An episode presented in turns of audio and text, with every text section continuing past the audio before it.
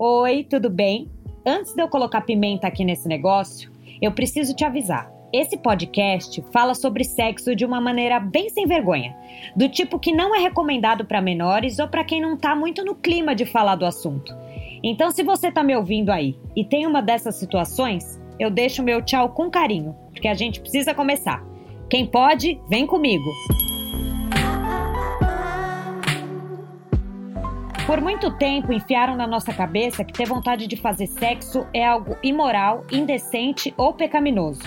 E para reverter milhares de anos de tabu sendo criados, a nossa resposta é quebrar todos eles. Como? Vivendo o sexo como a coisa maravilhosa que ele é. Eu sou Maria Eugênia Suconic, mas pode me chamar de Maril. Tá começando agora o Tudo Sem Vergonha, um podcast exclusivo Amazon Music. Vem comigo?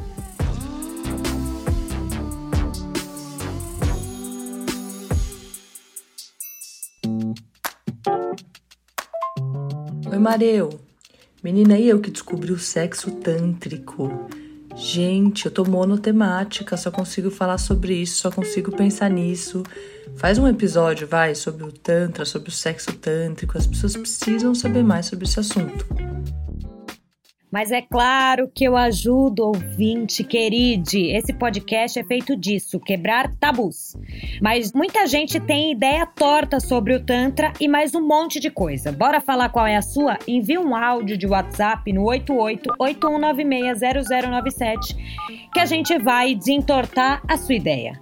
Então hoje, para falar comigo sobre o Tantra, o que, que ele pode nos ensinar. Eu convidei eles que trabalham para levar para o mundo essa forma de enxergar e exercer o nosso desejo. Sata Flor e Mahaprabhu do Tantra Amor, sejam bem-vindos. Muito obrigada. Tudo bem? Tudo ótimo. Um prazer enorme ter vocês aqui.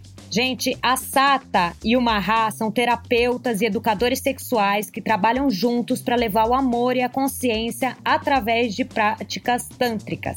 E eles também são um casalzão que divide tudo o que eles aprendem juntos. Como que vocês foram parar no Tantra? A minha busca pelo Tantra começou mais ou menos em 2013, 2014, quando eu percebi um padrão nas minhas relações onde eu sempre acessava muito prazer no sexo, mas eu não me sentia disponível para me entregar a essas relações. Eu utilizava o sexo de maneira muito doentia, na falta de uma outra palavra. E aí, quando eu ouvi falar sobre a massagem tântrica pela primeira vez, eu imaginei que pudesse ser um novo caminho e uma nova forma para me conectar com o meu corpo, com o meu prazer e com as minhas relações. E foi assim, né? Em julho de 2015, eu conheci Mahaprabhu, foi ele que fez a minha primeira sessão. E a gente se conheceu através dessa minha busca pelo Tantra. Ele foi o primeiro terapeuta que eu procurei, na verdade, era o único terapeuta em Salvador. E a partir daí eu tava em um relacionamento, ele tava em outro, então a nossa conexão enquanto casal foi começar praticamente um ano depois, quando a gente já não estava mais nessas relações que a gente tava quando se conheceu. Tá. E Mahá, como foi para você? Como começou? Eu conheci o Tantra em 2011. Na verdade, eu trabalhava com terapias manuais. Eu dava aula em um curso de formação de terapias manuais e também trabalhava como um profissional de educação física. Então, eu cheguei no Tantra muito mais por curiosidade. Então, eu estava trabalhando com medicina tradicional chinesa também. Então, busquei na internet assim, o que, é que, eu, o que, é que eu posso agregar aqui ao meu trabalho. E eu já tinha escutado falar sobre a massagem tântrica especificamente. Então, meu interesse foi é, realmente fazer um curso de massagem tântrica. Mas, antes de tudo, eu falei assim, poxa, deixa eu ver se isso aqui, o que vendem, é realmente isso tudo mesmo aqui. Eu vou acessar, eu vou fazer uma sessão de massagem tântrica comigo, para mim, para eu poder conhecer isso e depois é realmente investir em um curso ou uma formação em, em, terapia tântrica. E assim, a minha experiência com a massagem tântrica em 2011 foi de ter vivenciado algo que eu nunca tinha, tinha vivenciado em relação à minha sexualidade. Eu ainda ali de uma forma leiga, eu saí da sessão de massagem assim, meio que assim, é, nunca mais eu quero fazer sexo na minha vida, agora eu só quero receber massagem tântrica. Meu Deus! De tamanha, de tamanho êxtase que eu vivenciei, porque era algo que eu nunca tinha vivenciado, nem na minha masturbação, nem em nenhuma relação sexual. Então, para mim, aquilo ali só era possível ser acessado através da massagem tântrica. E aí, é claro que depois a gente estudando, fazendo um trabalho de desenvolvimento, a gente começa a perceber, no caso eu comecei a perceber que aquilo que eu acessei dentro da sessão de massagem tântrica eu conseguiria acessar no meu dia a dia, através do meu autotoque, auto, autocuidado, através da relação com a parceira. Nossa, e a relação de vocês é monogâmica? Não. Não? Antes da gente se tornar um casal, a gente já conversava sobre os formatos de relação, sobre a não monogamia, já era uma inquietação minha, porque eu também já tinha percebido nos meus relacionamentos anteriores um padrão. Um padrão de mentira, um padrão de traição, um padrão de não fazer sentido esse formato de relação que me venderam. E antes da gente ser um casal, a gente já conversava sobre isso. Só que o que, que aconteceu? Quando a gente se tornou um casal, a gente deixou que a monogamia entrasse na nossa rotina, no nosso dia a dia, sem conversar sobre isso. E aí, cerca de três anos atrás, a gente retomou essa conversa e aí fez essa transição da monogamia para a não monogamia e com todos os desafios, né, que essa transição ela proporciona também. Como que vocês lidam com ciúmes? eu vou olhar para ele porque, né, eu não sou ciumenta. no lugar profissional nunca existiu o ciúmes, né? Realmente os desafios eles iniciaram a partir do momento que a Sata me propôs um relacionamento não monogâmico. Porque até então era uma brincadeira, né? Falei assim, ah, o relacionamento de vocês é aberto, é fechado. E a gente diz assim, ó, o nosso relacionamento é um relacionamento aberto ao diálogo. Apesar da gente estar no formato, entrar no formato monogâmico, a gente nunca viu o lugar do estar com outra pessoa como um lugar de traição e, e acabou ali. Então era um lugar conversado, mas não exercitado.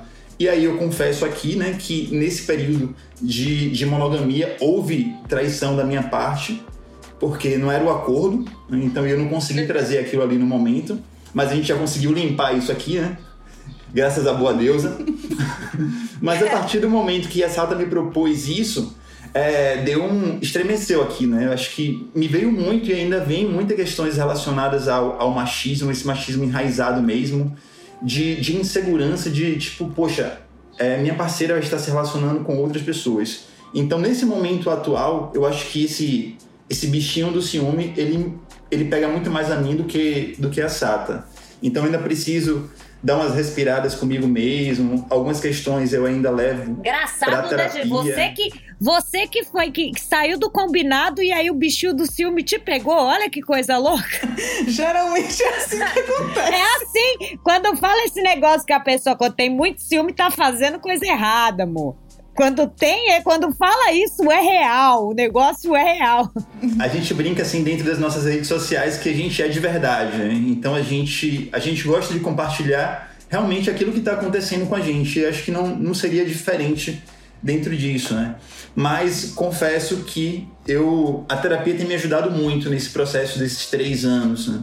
Então é, é um passo de cada vez.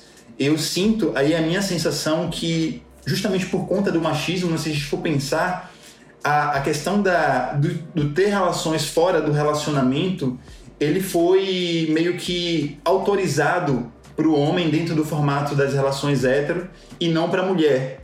Então, uhum. Eu, me, eu me questionei muito a primeira vez que a Sata saiu com uma pessoa há três anos atrás.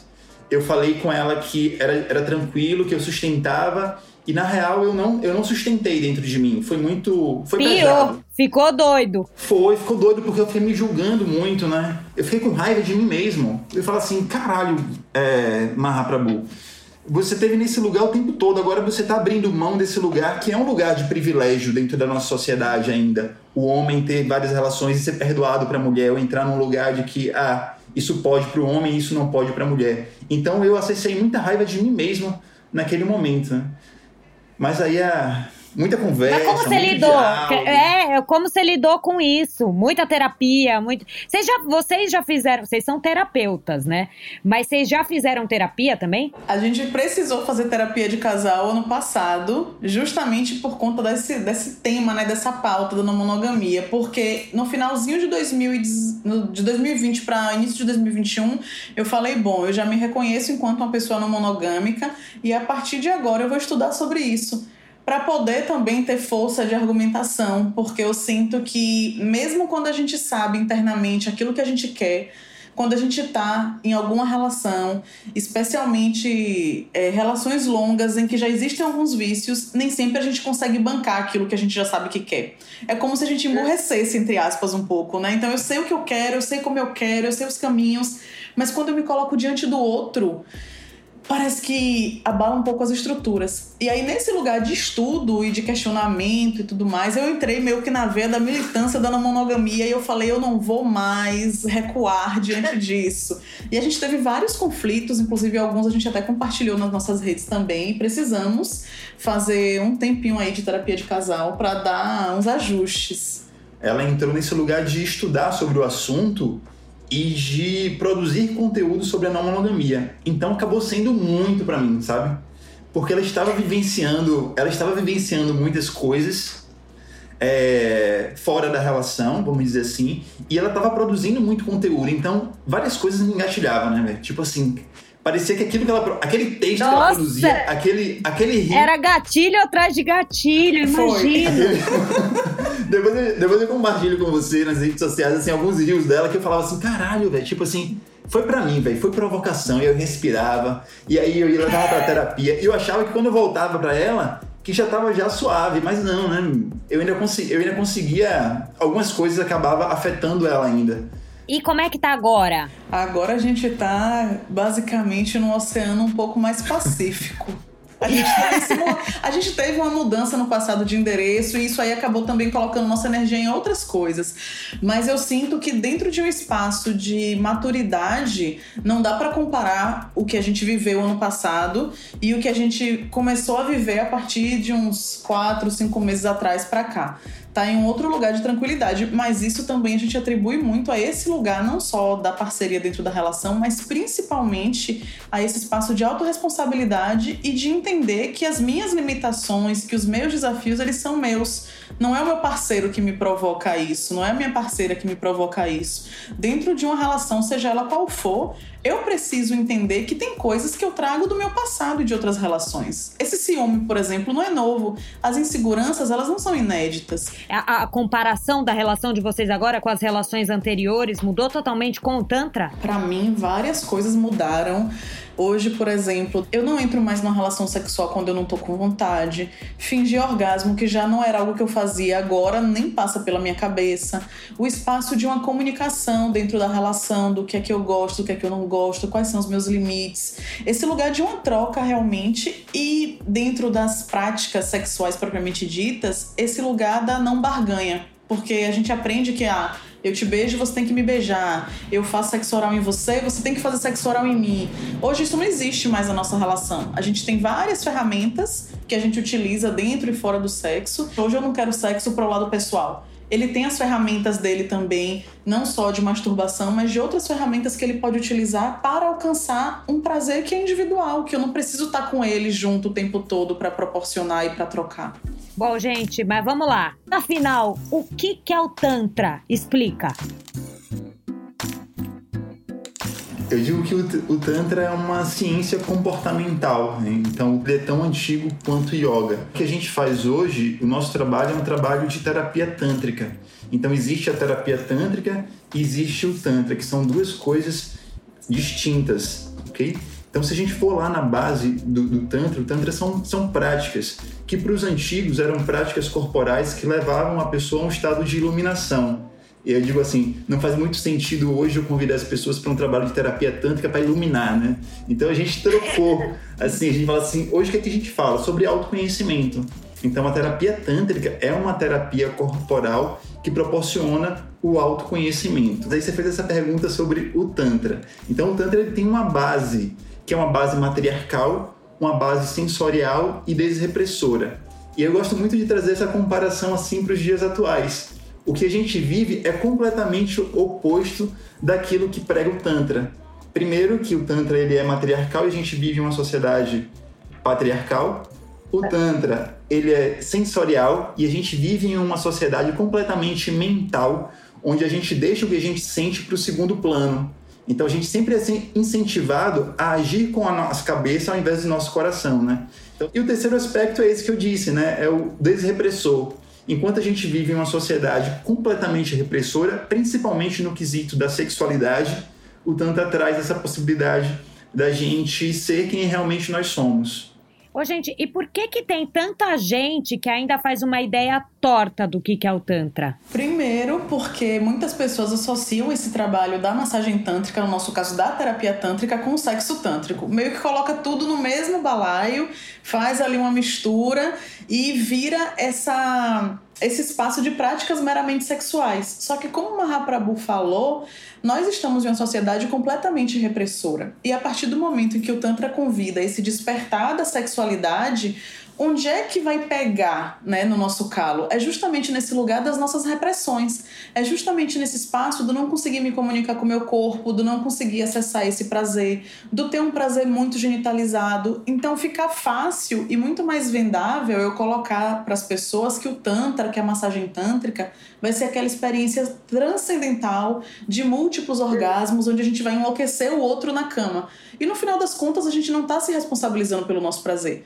A gente está de novo reproduzindo aquilo que a gente já faz, que é olhar para o prazer do outro, proporcionar prazer para o outro, esperar que o outro atinja aquele estado através desse espaço egóico, né? Que é através de mim que o outro acessa aquilo. Então entra de novo num lugar de muito jogo de sedução, de muito poder sobre o outro, de continuar colocando a sexualidade nesse lugar de barganha. Então é basicamente isso. Ô, gente, e aqui, é, o orgasmo é encarado como uma possibilidade e não uma, obri uma obrigatoriedade no Tantra, é isso? Isso. Inclusive, tem muito essa ideia de que a massagem tântrica vai levar a gente para estados multiorgásticos, que a gente vai ter experiências que a gente nunca viveu na vida. Só que de verdade esse não é o objetivo do trabalho que a gente realiza, nem dentro da terapia tântrica, nem dentro das imersões, nem dentro dos cursos online, porque a ideia é que a gente aprenda a valorizar o percurso então, eu costumo dizer que o orgasmo ele é um resultado de um estímulo que é feito com qualidade. Se a gente está falando de um orgasmo com qualidade, um orgasmo potente, um orgasmo de corpo todo. Não esses espirrinhos que a gente dá no sexo, na masturbação, que é muito genitalizado e que dura pouco tempo. A ideia desse trabalho é fazer com que o nosso corpo ele amplie essa sensibilidade e a gente viva experiências orgásticas que não são genitalizadas, onde o corpo todo participa. Gente, como é isso?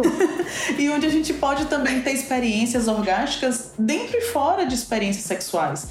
Porque muitas vezes, se eu tô de repente com saudade de uma pessoa, a gente tá aqui né, ainda num contexto de pandemia, poxa, tem alguém que eu não vejo lá desde 2019, eu posso encontrar essa pessoa pessoalmente hoje e essa experiência ser orgástica. E o meu corpo todo participar dessa experiência. Mas a gente está muito acostumado a vincular a experiência orgástica a uma manobra genitalizada quando na verdade o que a gente está convidando as pessoas a experimentarem é esse lugar do valorizar o percurso para que esse orgasmo tenha mais qualidade dentro e fora do sexo, em todas as esferas da vida. E isso a gente vai para o nosso corpo, né? É uma terapia corporal onde a gente trabalha com diversas ferramentas eu digo que é um trabalho de, de, desenvolvimento, né? Não é simplesmente eu acordei do dia para noite, recebi uma sessão de massagem tântrica e agora eu tenho uma vida completamente diferente, eu tenho um corpo orgástico. Não, são nas pequenas coisas que a gente vai, fazer, vai, vai trazer esse lugar de desenvolvimento. Então é trazendo muito mais consciência e presença para aquilo que a gente faz.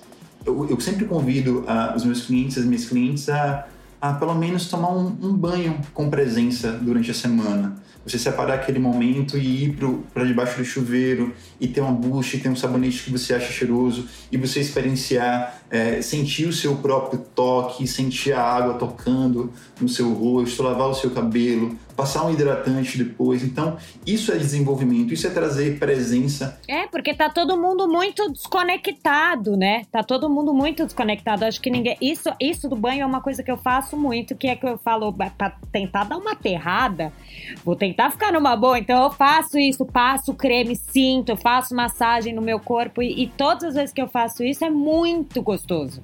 E vem uma presença, uma loucura. É, é, muito, é muito bom, assim, é muito importante.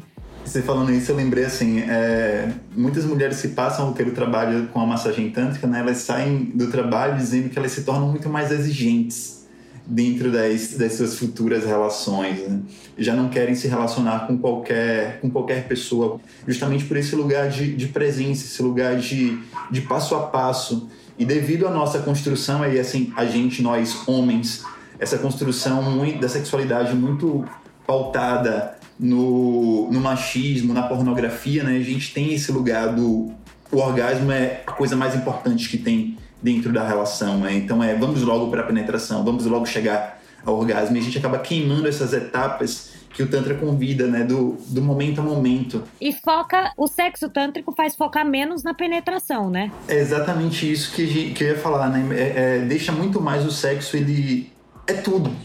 É desde esse momento aqui onde a gente está um do lado do outro, é o lugar do olhar, é o lugar do toque, é o lugar da respiração próxima. Tudo isso já entra dentro da experiência com o sexo, o que muitas vezes a gente dentro da nossa sociedade considera como preliminar do sexo.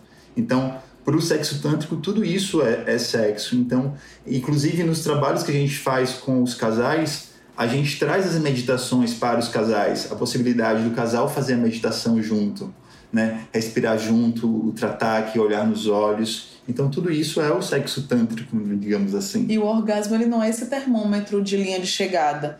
Esse orgasmo pode acontecer uma, nenhuma ou inúmeras vezes. A ideia é que a gente saia dos condicionamentos e dos scripts. Então, basicamente, o sexo tântrico seria isso, né? É um sexo fora daquela ordem sequenciada, da, é fora daquela preguiça de, ah, eu já conheço o corpo de Mahaprabhu, então eu só vou estimular aquelas partes que eu já sei que ele gosta. Não, e o resto do corpo? Onde é que fica a experiência sensorial daquelas partes que eu posso descobrir ao longo dessa, desse momento em que eu me permito estar junto com o outro ou junto comigo mesma. A ideia é jogar os scripts fora e criar novas possibilidades, né? Novos caminhos de prazer, novos caminhos de conexão, novos caminhos orgásticos. Gente, e o que muita gente vende como tantra, mas é preciso ficar longe que é furada? É uma pergunta interessante, porque pra gente é sempre um lugar do olhe primeiro para você eu pessoalmente sempre desconfio dessas pessoas que prometem curas, dessas pessoas que dão garantia 100% de que você vai ter aquela experiência, porque desconsidera completamente a individualidade, a subjetividade da pessoa. É, eu não indicaria que as pessoas buscassem trabalhos com profissionais que não têm formação, que simplesmente fizeram um curso ou buscaram algumas informações ali na internet, porque se você for buscar, você vai encontrar algumas manobras. Mas não é um processo terapêutico. A massagem é uma coisa, mas ainda assim a massagem é uma ferramenta super poderosa que, se ela está em mãos erradas, ela pode causar uma série de conflitos para a pessoa que está recebendo aquela massagem. Porque também não é porque existe uma técnica que a gente vai aplicar aquela técnica ou a mesma técnica em todo mundo. Existe uma anamnese, existe uma escuta, existe um, uma, um espaço seguro onde a pessoa vai falar sobre as dores que ela está sentindo, onde ela vai falar sobre os seus desafios. E o papel do terapeuta vai ser auxiliá-la nessa condução para que esse contato com essa sexualidade, com esse corpo, com esse prazer, não retraumatize essa pessoa que está buscando. Eu acredito muito nesse lugar de buscar indicações de quem já teve uma experiência positiva, de profissionais que têm ali uma certa credibilidade, mas tudo que for assim, uma sensação muito milagrosa, uma ferramenta que você vai receber uma sessão e que vai resolver todos os seus problemas, desconfie. Porque a gente está em uma sociedade repressora, gente. Não tem essa pessoa que não tenha questões na sua sexualidade para olhar. Não existe a gente vai melhorando a qualidade das nossas relações com a gente, com o outro, com a nossa sexualidade. É uma caminhada, é um percurso que a gente vai estar tá trilhando a vida inteira. E é bom assim as pessoas saberem que existem muitas pessoas no Brasil que trabalham com massagem tântrica e não são terapeutas tântricos. Né? São pessoas que aplicam a massagem. O problema com isso nenhum. Né? Mas são pessoas que, se chegar Maria, João, José, é, ela vai fazer a mesma coisa. É porque ela é o script, ela aprendeu a fazer a massagem tântrica. Então, a, chegou um corpo com linga, ela vai fazer a linga massagem. Chegou um corpo com ioni, ela vai fazer uma ioni massagem. Não existe o lugar da preocupação de quem é essa pessoa que chega para o trabalho. Então, no trabalho que a gente desenvolve, a gente tem um momento que é esse momento de anamnese, de saber por que, que a pessoa está buscando a terapia tântrica. E de repente a gente identifica que naquele momento ali, aquele corpo, ele ainda não está pronto para ser tocado.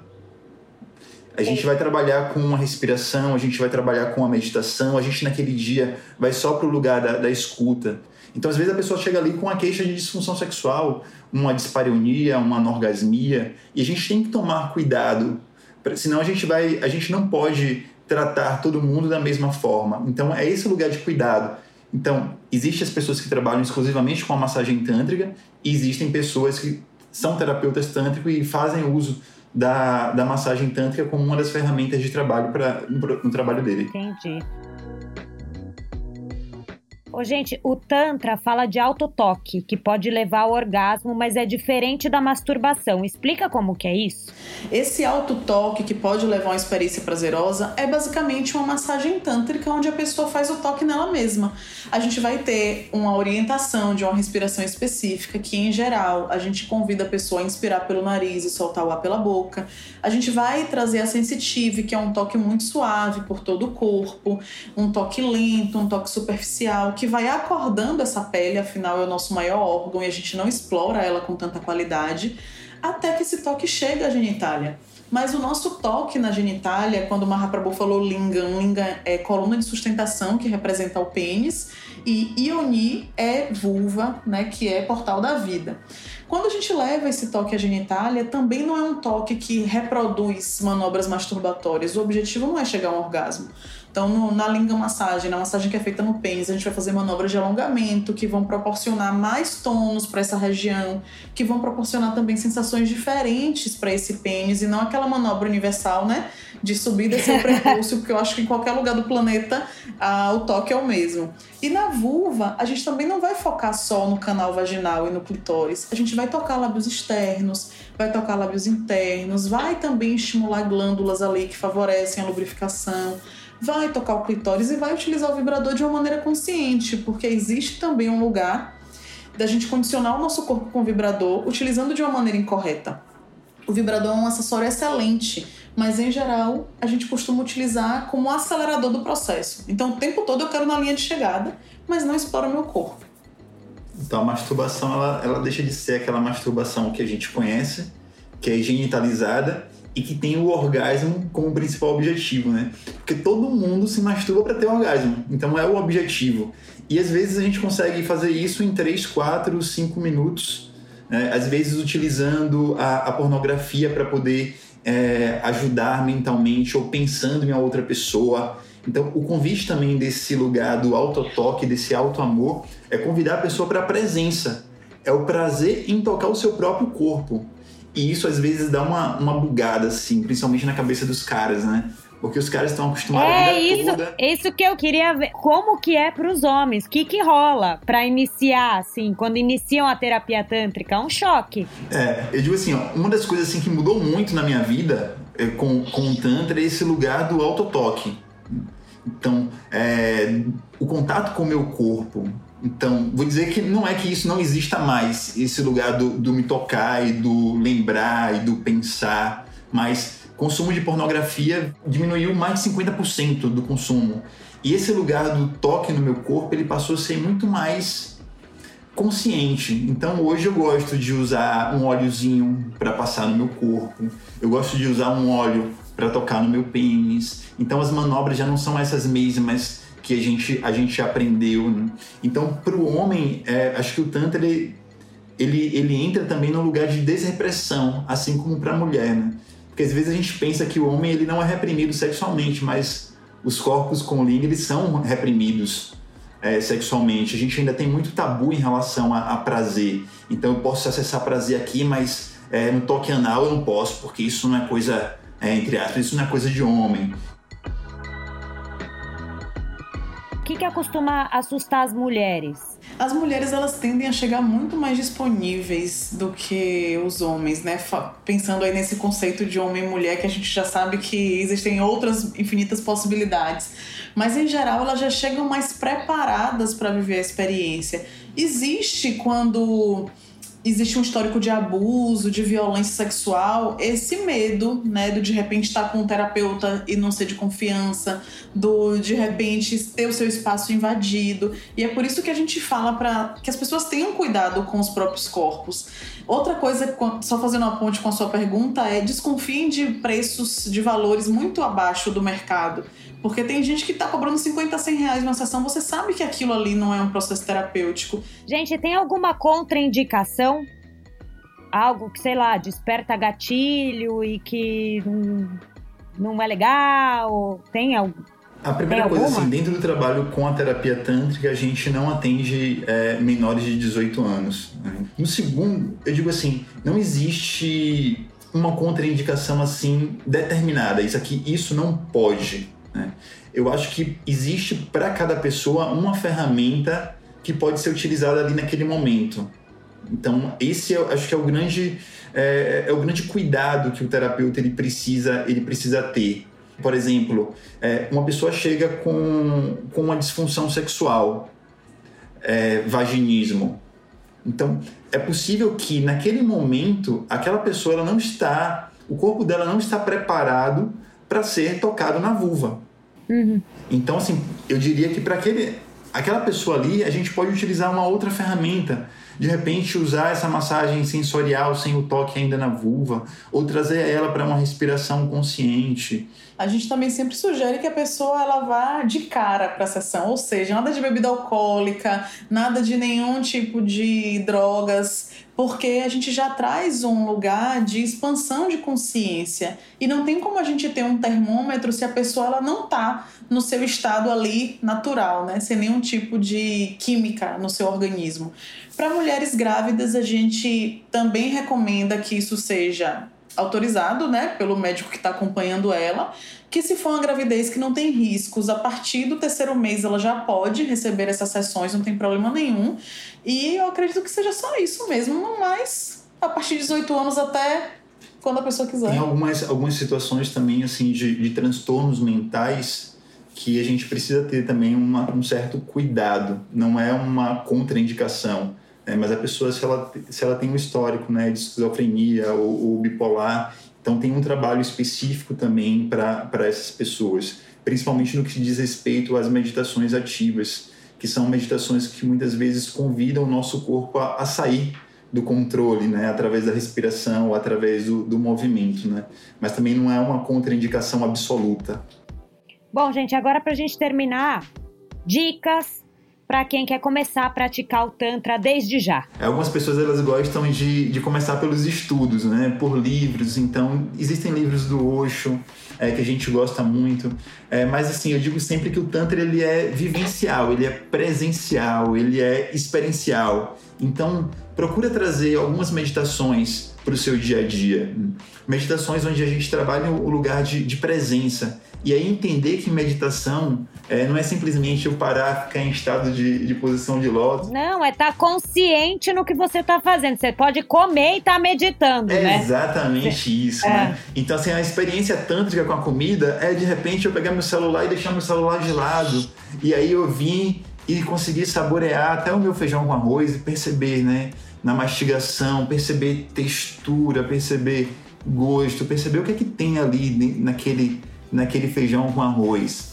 Se, se eu quero trazer isso para o meu par, então experienciar de repente, né, convidar o, a minha parceira ou meu parceiro para um sexo diferente daquilo que a gente está acostumado, preparar um ambiente, é, deixar, colocar um lençol cheiroso, colocar uma vela, alguma coisa que seja confortável, é, fazer coisas diferentes, de repente senta na frente do seu par e ao invés de vocês começarem já se tocando, se beijando, experimenta passar 5, 10 minutos só olhando nos olhos da pessoa amada, né? Fica ali, percebe né, o que é que vem. É, deixa essa tensão ela aumentar, essa vontade de tocar. Maravilhoso, maravilhoso. Bom, gente, todo final de episódio a gente tem uma rapidinha. São algumas perguntas. Vocês vão responder aí com o que vem na cabeça. Rapidinha. Rapidinhas, rapidinhas. O que, que é sexo para vocês? Para mim é o estado de conexão, um caminho de volta para casa. Prazer, prazer, prazer e entrega. O que que dá tesão? Homem fazendo tarefas domésticas.